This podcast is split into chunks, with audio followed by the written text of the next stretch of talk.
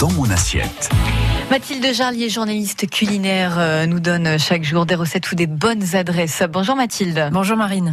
Et aujourd'hui, nous allons parler de petites bêtes à, de petites bêtes à cornes. Oui, on va parler de ces petites bêtes à cornes qu'on adore inviter à notre table, surtout au moment des fêtes.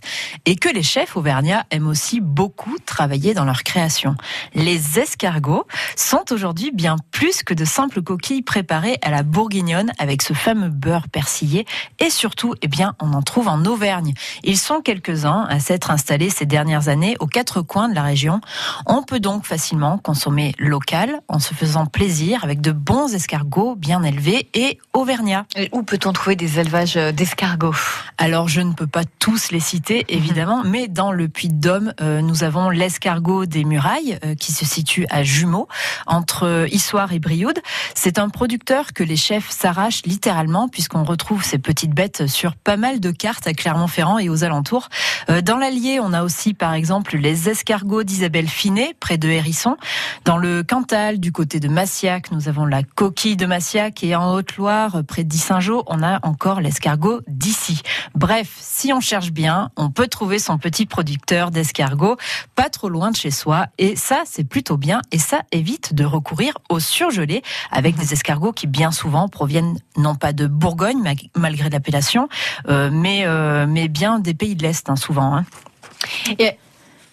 Oui, alors l'escargot justement ne se déguste pas seulement à la bourguignonne, mais avec le beurre, avec le beurre persillé aussi. Oui, même si les producteurs auvergnats d'escargot proposent, je pense quasiment tous cette recette euh, qui fait partie euh, clairement de notre patrimoine culinaire, eh bien, ils s'aventurent aussi dans la revisite du produit sous forme de brochettes, par exemple des brochettes d'escargot, c'est plutôt original, euh, dans une pâte à choux confit à la graisse de canard ou même en tartinable, parfait pour l'apéritif et faire quelques toasts originaux pourquoi pas, hein, allègre douce, en sauce tomate, au bleu ou même aux orties. On n'imaginerait pas les déguster ainsi, nos escargots, mais c'est assez surprenant et cela vaut le coup de tenter l'expérience. Si vous tombez donc sur le stand d'un producteur d'escargots auvergnat sur votre marché de producteurs locaux, eh bien, pourquoi ne pas essayer ce type de produit? Vous disiez que les chefs auvergnats travaillent pas mal les escargots dans leur cuisine.